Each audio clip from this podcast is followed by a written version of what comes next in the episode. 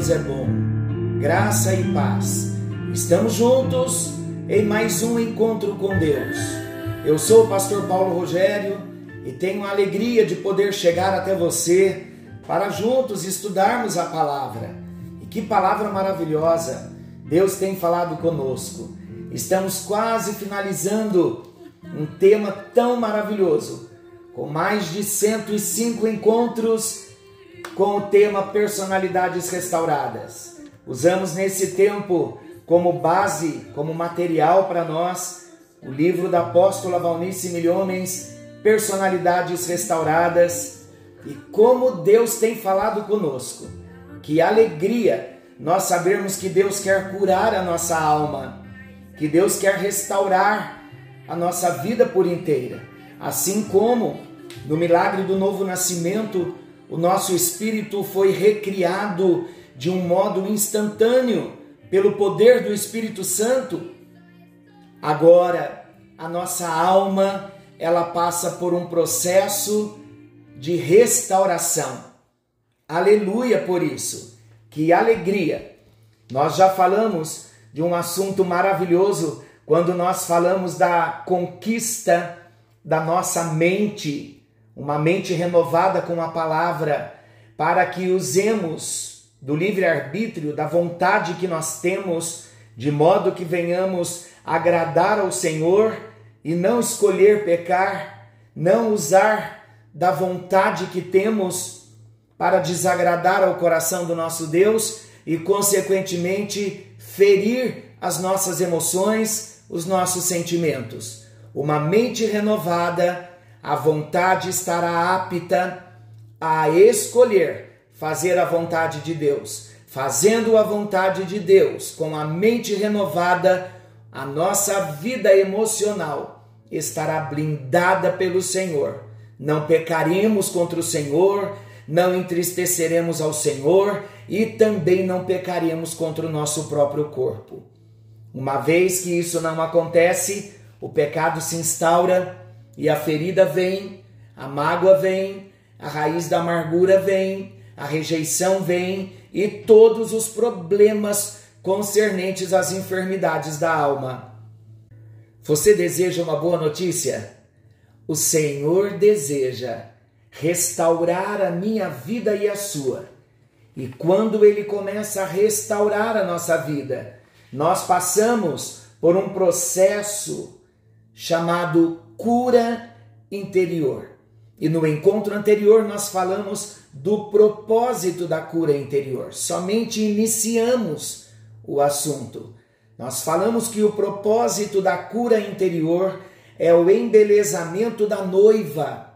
O nosso embelezamento em nível pessoal como cristãos é a conquista da mente, a conquista da vontade e a conquista das emoções. Uma vez que nós conquistamos a mente, a vontade e as emoções, então nós assumimos a posição pela qual o Senhor já nos chamou para que vivêssemos nela. A posição de cristão restaurado, curado, onde as marcas do velho homem não imperam mais, mas onde somos inclinados a ouvir a voz de Deus e a obedecer a voz de Deus.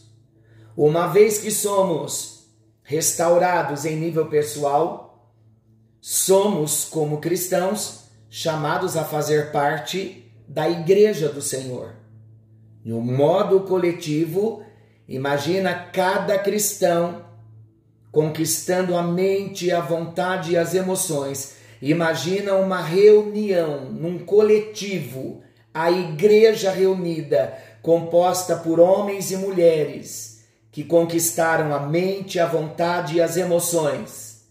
Isso vai resultar no que estamos chamando de embelezamento da noiva.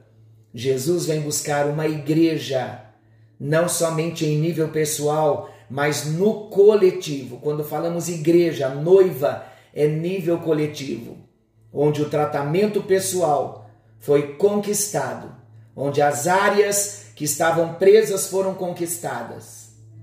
E então, agora, no coletivo, como noiva de Jesus, nós conseguimos refletir a imagem, o caráter e a vida de Jesus.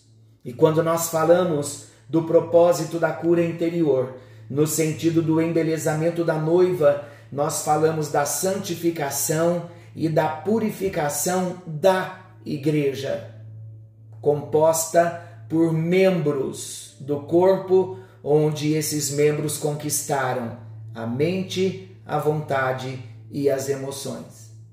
Mas o propósito da cura interior, em se tratando do embelezamento da noiva, também é: Jesus desejou ter para si uma igreja gloriosa. O que é a igreja gloriosa? A igreja gloriosa equivale dizer que é aquela que traz as marcas da pureza e da santidade, refletindo nos seus atos o modo de ser e a glória de Deus no seu coração. Que obra maravilhosa que o Espírito Santo está realizando no nosso coração, levando-nos a viver uma vida submissa, uma vida obediente. Glória a Deus. Falamos também que o embelezamento da noiva compõe em uma igreja sem manchas e nem rugas. Falamos das manchas, das marcas, das feridas. Falamos das rugas como uma marca da idade que retratam o passado aquelas marcas do passado que agora em Cristo elas todas são tratadas e nós já não as carregamos mais na nossa vida. E encerramos falando de uma noiva que é plenamente amadurecida. Esse é o propósito, que cheguemos à maturidade. Queridos, o embelezamento da noiva, o propósito da cura interior. A noiva fica mais bonita, a igreja fica mais bonita quando também ela vivencia a benção da unidade da igreja, da unificação da igreja. Preste atenção no que eu vou dizer. Em linguagem simples, mas um assunto muito profundo. Se Jesus está embelezando a sua igreja, nós devemos logo considerar que Jesus tem uma única igreja. Ele não tem mais que uma igreja, ele tem uma única igreja. Olhando lá de cima, ele vê um todo. Ele possui uma única noiva. Quando irmãos se ferem e combatem uns aos outros, estão revelando a imaturidade. A cura da igreja gera a sua unidade. Antes que Jesus venha buscar a sua noiva, a sua noiva deverá chegar à unidade da fé. É a oração de João, no capítulo 17, que será respondida. A unificação da igreja não significa a queda dos nomes que identificam as diferentes denominações. Não, o Senhor não está falando de diferentes denominações. Cada pessoa tem um nome e não existe mal nenhum nisso. O mal reside quando nós menosprezamos o outro e julgamos-nos superior a eles. Como então, queridos, virá a unidade? A unidade virá pelo Espírito Santo, operando num corpo sarado num corpo amadurecido. O apóstolo Paulo declara em Efésios capítulo 4, versículo 16, do qual o corpo inteiro, bem ajustado e ligado pelo auxílio de todas as juntas, seguindo a justa operação de cada parte, efetua o seu crescimento para a edificação de si mesmo em amor. Numa igreja unificada, as paredes de medo, as paredes de rejeição, as paredes de superioridade e as paredes de divisão, elas devem cair. Num corpo que experimenta cura interior, não há barreiras. Cada um olha para o outro e o vê como um verdadeiro irmão, sem atritos, sem competições, sem complexos. Reconhece nele a mesma vida de Cristo que habita em seu próprio coração. Isso é maravilhoso. Quando nós experimentamos esta unidade, estamos agradando ao coração do nosso Deus, porque estamos entrando pelo caminho da maturidade. Os membros do corpo, da igreja, devem estar interligados. A própria palavra igreja ou corpo implica na multiplicidade de membros, que tem um elo de ligação entre si. Cada um de nós é parte do outro irmão e deve a ele estar ligado pelo sangue de Jesus Cristo e pelos laços do amor de Deus. É isso que nos une. O sangue de Jesus vertido na cruz do Calvário foi para unir a sua igreja, foi para unir as denominações, ainda que pensemos em alguns pontos doutrinários de modo diferente, mas nada disso poderá nos separar, porque é o sangue de Jesus vertido na cruz que nos une, que nos liga, é o laço do amor de Deus que nos liga.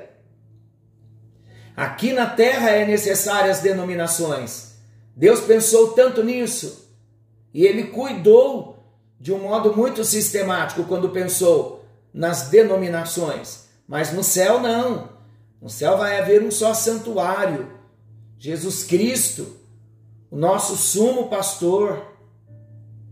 Reverenciaremos a Ele, adoraremos a Ele e estaremos todos juntos. Mas enquanto estamos aqui, Precisamos entrar por esse processo chamado cura interior, em nível pessoal e orar muito na intercessão, buscar muito pela unidade coletiva da igreja, das denominações. O corpo de Cristo precisa estar unido para receber a plenitude da cabeça que é Jesus. A cabeça do corpo é Jesus todas as manifestações do Espírito Santo, todos os dons e ministérios, eles estão presentes na igreja de Jesus Cristo na terra. Não há uma única pessoa ou denominação que tenha tudo. Para que possamos receber tudo quanto ele tem para o seu corpo, precisaremos estar unidos aos demais. Portanto, lembre-se sempre disso o amor deverá fluir de um para o outro como um elo de ligação. Podemos repetir uma oração juntos? Fale comigo assim, repita após mim. Querido e amado Pai Celestial, eu fui feito à tua imagem. É verdade que o pecado destruiu em mim essa imagem. Mas eu ouvi a tua palavra, eu abri o meu coração, eu recebi a tua semente, e o Espírito Santo veio sobre mim e fez nascer dentro de mim um filho para ti mesmo. O meu espírito foi recriado e agora a minha alma está exposta ao teu Espírito Santo e à tua palavra para ser totalmente restaurada, liberta e sarada. Sara-me, Senhor. Restaura-me, Senhor. Liberta-me, Senhor, pelo poder do teu Espírito e da tua palavra, a qual eu me exponho eu me deixo embelezar pelo mover do teu Espírito Santo e pelo mover da tua palavra, removendo de mim todas as manchas e rugas. Sei que tu estás também purificando o corpo, a igreja, sarando as nossas feridas para que sejamos um em amor e cresçamos em tudo naquele que é nossa cabeça, Cristo, até atingirmos a estatura de noiva e a semelhança do Senhor, de acordo com o teu propósito de amor, de graça e de misericórdia. Eu oro em nome de Jesus, confiando no teu nome, confiando no teu poder, sabendo que o Senhor tem o propósito de curar a minha vida, porque eu faço parte da igreja do Senhor. E eu sei, pelo teu Espírito, que a hora do embelezamento da noiva é agora. Por isso eu me levanto, restaurado, curado, não darei crédito aos cartazes do maligno, mas olharei para Jesus Cristo, o Autor e o Consumador da minha fé, confiando no Teu nome, vencendo a cada obstáculo e andando de vitória em vitória, de glória em glória, até que a beleza de Jesus seja vista em mim, em nome de Jesus, em nome de Jesus. Querido Deus e Pai, bendizemos o teu nome nesta hora, por mais um encontro onde a tua presença, onde a tua palavra, onde o teu Espírito tem nos alcançado. Temos sido alvos do teu amor. Se somos alvos do teu amor, somos alvos da cura. E sabemos que a cura é para nós e é hoje. E nós nos apropriamos, ó Deus, da cura interior. Nos apropriamos da eficiência e da suficiência do sacrifício de Jesus Cristo na cruz do Calvário, onde ali o Senhor levava as minhas maldições, as minhas dores, os traumas, as rejeições, os ressentimentos, os pecados, as rejeições. E hoje, Jesus, eu me aproprio da bênção da redenção eu me aproprio dos benefícios do teu sacrifício na cruz do Calvário. E eu reconheço sim um pecador em potencial, mas eu olho para a cruz numa dependência total de Jesus. Eu me escondo na cruz e peço que o Senhor me banhe com o sangue de Jesus Cristo para a purificação de todo pecado, toda brecha que eu abri, toda brecha, Senhor Deus, através de pecados cometidos, da falta de arrependimento. Nesta hora, meu Deus, nos arrependemos e alcançamos o que o Senhor tem para nós. Recebemos vida nova recebemos a graça que foi manifesta em Jesus Cristo. Somos curados, somos restaurados, estamos abençoados em nome de Jesus, para a glória do Deus Pai, Deus Filho e Deus Espírito Santo. E tu sabes, ó Deus, que nesta hora eu fui movido pelo espírito intercessório de identificação onde eu orei não só por mim, mas eu orei por todos aqueles que assiduamente me acompanham no encontro com Deus e estão buscando a restauração da sua personalidade. Somos alvos da tua cura, somos alvos da restauração e esse é o tempo de desfrutarmos dessa vida nova em Cristo Jesus. Amém, amém e graças a Deus é no nome bendito de Jesus que oramos. Deus abençoe a sua vida. Olha a presença, a presença chegando, a presença tocando, a presença sarando, a presença libertando. A presença de quem? A presença do Pai, do Filho e do Espírito Santo. Deus te abençoe.